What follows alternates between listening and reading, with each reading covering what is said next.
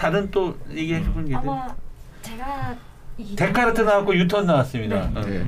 지금 이제 안 그래도 희재 쌤이 얘기를 해주셨는데 가우스, 아르키메데우스 그리고 이제 뉴턴 이렇게 얘기를 했는데 이 셋과 같이 수학 역사상 좀 최고의 천재다라고 같이 평가를 음. 받는 수학자가 있어요. 오일러라고 해서 오일러. 네 보통 중학교 1학년 때 오일러의 법칙이 있지 않나? 오일러 네, 수학이죠. 오일러 법칙도 있고 오일러 공식이라고 해서 이제 중학교 1학년 때 처음 아이들이 많이 접하는데 어, 이 오일러 수학자도 수학뿐만이 아니라 이제 물리학이나 천문학에도 되게 기여를 많이 한 수학자인데 제일 일단은 좀 중요한 부분 중에 하나가 기호나 표기법을 되게 많이 만들었어요. 음. 그러니까 예를 들면 이거는 이제 좀 수학적으로 들어가는 얘기인데 자연 로그라고 해서 자연 로그의 밑에 2를 쓰는 거 또는 누구나 다 아는 원주율 파이 네 누구나 다 아는 게 아닌가? 아, 네. 네 원주율 파이 그러니까 기호로. 쓰는 네. 그러니까 지금 아이들이 기호로 계속 누구나 쉽게 접근하는 그런 부분 그리고 이제 함수를 표현을 할 때 fx로 표현하는 것들을 아. 만들어낸 게 이제 오일러. 보통 이제 이런 얘기를 하더라고요. 그러니까 수학의 왕자 하면은 가우스를 꼽는데 천재성으로는 오일러도 오일러. 못지않다라고 하면서 이 오일러가 좀 천재성으로 유명한 것 중에 하나가 직관적인 게 되게 뛰어나대요. 그러니까 나중에 밝혀진 수학적 이론에 대한 거를 그 전에 이거는 밝혀낼 수가 없을 것이다. 미제로 남을 것이다. 불가능할 것이다. 이런 식으로 이제 예측을 해서 얘기하는 경우가 있고 어 일단 오일러가 연구한 분야 중에서 일단 고등학교 수학하고 좀 관련을 지어서 얘기를 해보면 지수와 로그라는 단원이 있어요 수학 원에. 근데 이 지수와 로그 사이의 관계를 정립한 게 오일러예요. 근데 이 이전에는 오일러가 나오기 전에는 지수 따로 로그 따로 이렇게 하던 거를 이제 오일러가 이걸 통합해서 같이 연결을 지었다라고 이제 나와 있습니다. 아 그리고 오일러는 보통 수학만 전문을 한 수학자보다는 철학자 같이 하고 뭐 물리학자 이렇게 많이 하는데 오일러는 신학을 전공할지 수학을 전공할지 아. 고민을 되게 음. 많이 했다고 해요. 그리고 저도 몰랐는데 수학자들 중에 신학 적으로 좀 많이 이렇게 신앙심이 음. 투철한 사람들이 많다고 하더라고요. 그러니까 맞아요. 오일러도 아버지가 목사였고 음. 그래서 이제 더 고민을 많이 했었나 봐요. 음. 네 그런 부분도 있고 아 근데 이게 제가 조사를 하다 보니까 좀 되게 흥미로웠던 부분이 뭐였냐면 네. 되게 이 오일러가 멘탈이 엄청 강한, 강한. 사람이었어요. 그러니까.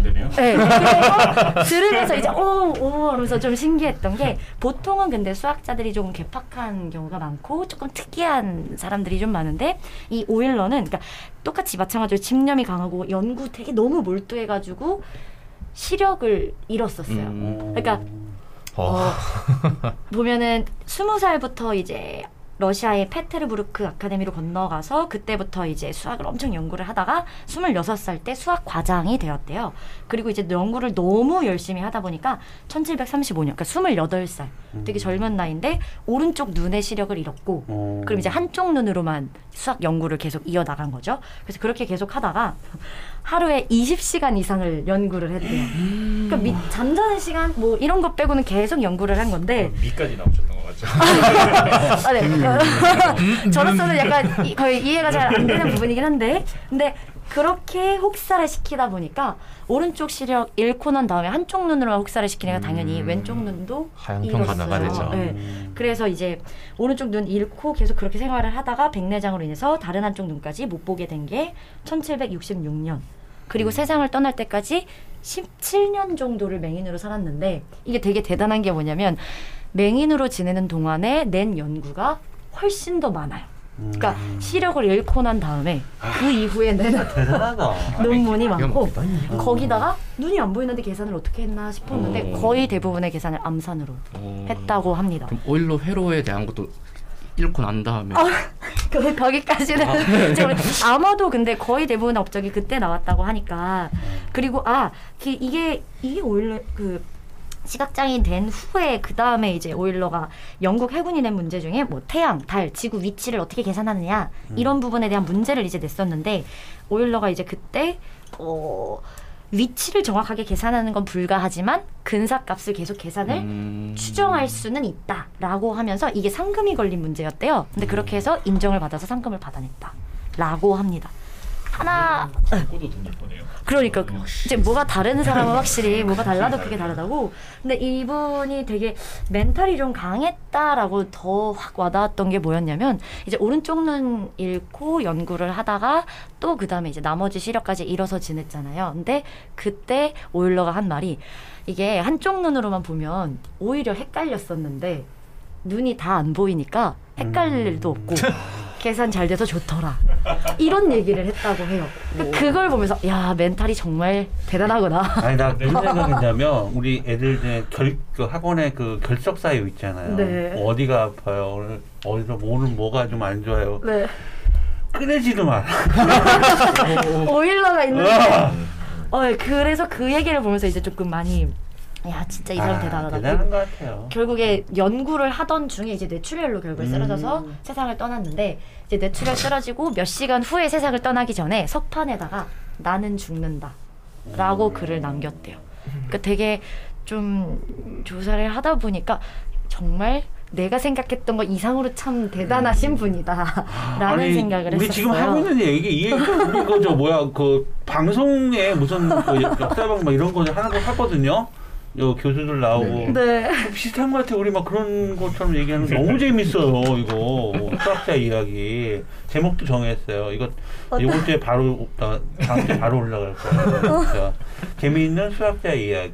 네. 어, 어 너무 재밌. 우리 전혜원 선생님 뭐 또 하실 또 이- 어, 있어요? 네. 아, 저는 기본적으로 저희가 알고 있는 수학자나 그런 분들은 항상 어딘가 핀트가 이상하다라고 생각을 네. 하고 있어요. 그렇죠. 예. 근데 아까 뭐 유태리 교수형을 즐겼다라는 음. 얘기도 있고 좀그 말을 듣고 문득 생각난 게 이사 제가 세- 말할 분은 그 칸트라고 칸트. 저희가 저희가 알고 있는 철학자 철학자잖아. 네. 네, 문득 생각난 건데 음. 그 칸트라는 분의 주변 사람들이 한 말이 칸트라는 사람을 보고 하루에 시계를 읽었다라고 얘기를 했대요. 음. 칸트는 태어나서 단 한 번도 아 마을, 이게 탁탁 예, 규칙적으로. 단한 번도 마을을 떠난 적이 없고 매번 같은 시간에 일어나고 같은 오. 시간에 나오고 같은 시간에 산책하고 음. 같은 시간에 밥을 먹었다. 음. 거의 평생을 그렇게 딱- 살았는데 저희가 알고 있기는 칸트는 대단한 철학자야 뭐 이런 식으로 알고 있잖아요. 아. 마찬가지로 뭐 아까 처음에 레오님께서 말씀하셨던 피타고라스 음. 피타고라스 같은 경우에도 무리수라는 개념이 도입되기 도입되기 전에 직각삼각형에 대한 정의를 내려서 그러면은 저희는 어쩔 수 없이 수학을 하시는 분은 알겠지만 무리수가 나왔으면 어떻게 했냐 다들 아시다시피 그 제자들을 열심히 죽여냈는 그쵸. 그런 사람 그러니까 루트가 존재하지 않는다고 발표를 해버렸기 때문에 그 네. 이후에 반하는 의견을 낸 사람들을 다다 죽여버렸어요. 어. 강물에 처단 빠뜨리고 어. 처단 그래서 처단. 이거를 실제 수학 수업할 때도 음. 3학년 네, 1학기 네, 과정에 그렇죠. 제곱근 나갈 때 얘기를 해주거든요. 음. 네. 너네들이 너무 쉽게 알고 있는 수학자인데 잔인한 사람이야. 어. 이렇게 굉장히 네. 핀트가 좀 상하 상해 있는 네. 사람이다. 아. 라고 생각. 이상하신 분들이 많으셨었네요. 많죠. 네. 어. 아니 사실적으로 데카르트 아까 좌표계를 도입했을 때도 그냥 저기 있어라고 하면 되는 거를 맞아. 저점을 기준으로 이만큼 이만큼 떨어진 곳에 있어라고 얘기를 하는 것도 일단은 좀 잡아야지. 아,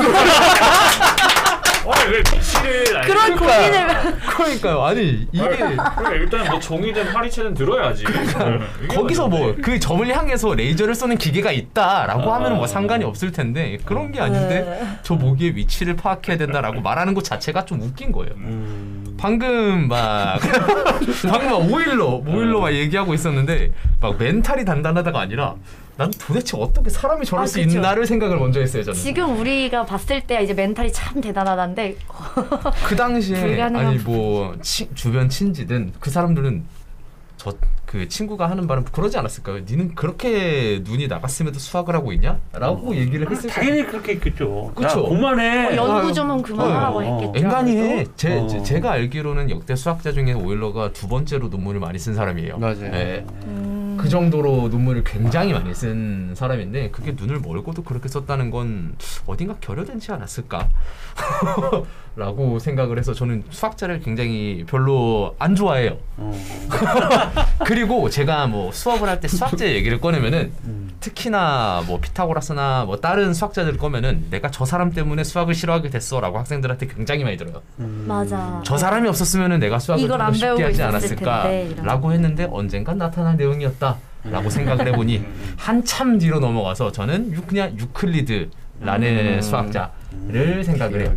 유클리드라는 수학자는 기원전 300년의 활약을 열심히 했었어요. 음. 그래서 기록이라는 것도 별로 없고 뭐 기록이라고 해봤자 뭐 프톨레마이 뭐 프톨레마이오스 1세기 뭐 수학을 가르쳤다. 뭐 이 정도가 남아 있는 기록이 전부인데 저희 수학을 가르치는 사람들, 수학에 관련된 사람들에서는 다섯 가지의 공리라는 게 가장 중요하게 음. 남아 있긴 하죠. 이 유클리드라는 사람의 기점으로 인해서 기하학이라는 대부분의 모든 것이 형성이 됐다. 지금 우리가 배우고 있는 삼각형, 직선, 점선면 등등의 거의 정리가 이루어졌다라고 생각을 하면은 이거는 이 부분은 아이들은 고마워해야 돼요. 왜냐? 지금 아이들은 두 개의 삼각형이 똑같이 생겼는데 이거를 증명을 하고 있어야 되거든요. 음. 어떻게 보면은 두 개의 직선을 가지고 증명을 했어야 되는 걸 유클리드가 다섯 가지의 공리를 통해서 그거는 증명하지 않아도 돼라고 한 친절한 아량을 베푼 사람이라고 생각을 하면 되죠. 뭐 간단하게 다섯 가지 공리를 얘기하면 뭐 서로 다른 두 점이 주어졌을 때 두 점을 잇는 직선은 두 점 하나밖에 없다라는 거. 이거를 어떻게 증명하냐? 저는 수업을 할 때도 아이들에게 직접 그려줘요. 음. 여기 점 하나 찍어놓고 팔 이렇게 움직이면서 점 하나 지나는 거 하나밖에 없지 않냐? 음. 이거를 열심히 증명을 하고 알려주는데 그거를 안 순간부터 이거는 너무나 당연하게 적용되는 거야 라는 식의 저희가 기하학에서 배울 수 있는 기본적인 개념들을 정리를 했기 때문에 그나마 아이들이 아 유클리드는 괜찮은 사람이야 라면서 접근을 할 수 있지 않을까라는 생각 때문에 살짝 알려봤는데 너무 예전의 사람이라 그렇게 큰 내용은 없기는 해요. 결국에 뭐 도움이 됐던 거는 좀 아리스토텔레스의 연역적 논리 체계 이런 부분에 도움이 됐고 뭐 수학적 증명법, 형식적 이론 뭐 이런 것들에 도움이 되었다라는 얘기가 조금씩만 나왔을 뿐 결국에는 기하학의 기반을 다진 사람이다라는 내용이 전부인 그런 전설적인 수학자라고 생각을 합니다. 아, 박수 한번 치죠. 아, 아, 너무 너무 너무 재밌습니다. 진짜 그리고 우리 선생님들 정말 대단하신 것 같아요. 정말 아 이런 어, 지식들을 다 배경적으로 가지고 계시면서 아이들에 대한 어떤 수학적인 부분들을 어, 실력을 향상시켜주는 그런 선생님들이십니다. 정말 대단하신 선생님입니다. 자, 우리 청취자의 그 80%가 학부모님들이거든요. 물론 학부모 저도 지금 학부모입니다. 고등학교 2학년 딸을 둔 학부모인데 너무 저도 이 얘기를 제 딸에게 어, 전송하고 싶은 나중에 이제 그 유튜브에 올라가면 URL로 해서 전송해 줄 거예요. 꼭 한번 들어보라고 너무너무 재밌습니다. 그래서 청취자 그 우리 학부모님들 듣고 재밌으시면 꼭 굿, 어, 좋아요. 고요 어, 그 다음에 우리 자녀분들에게도 음. 꼭 진짜 한번 추천드립니다. 너무너무 유익한 내용이고 재밌고 수학을 포기하려고 했었는데 이 내용을 듣고 다시 수학에 관심이 생기고 수학을 포기하지 않고 끝까지 해 나간다라는 그런 나중에 시간을 넣어서 그런 댓글이 좀 달렸으면 좋겠습니다. 너무 어, 많은 시간 어, 어, 오랜 시간 또 이렇게 준비해 주셨는데 너무너무 감사드리고요. 그, 단 하이 단 한 학생의 아이들에도 우리는 소외되는 아이가 없어야 됩니다. 그래서 어, 많은 그런 따뜻한 마음으로 선생님들이 꼭 좋은 음, 아이들을 정말로 좋은 아이들로 성장시켜 주셨으면 좋겠습니다. 정말 듬직하고 믿음직스럽습니다. 오늘 방송 여기까지 진행하겠습니다. 수고하셨습니다. 수고하셨습니다. 감사합니다.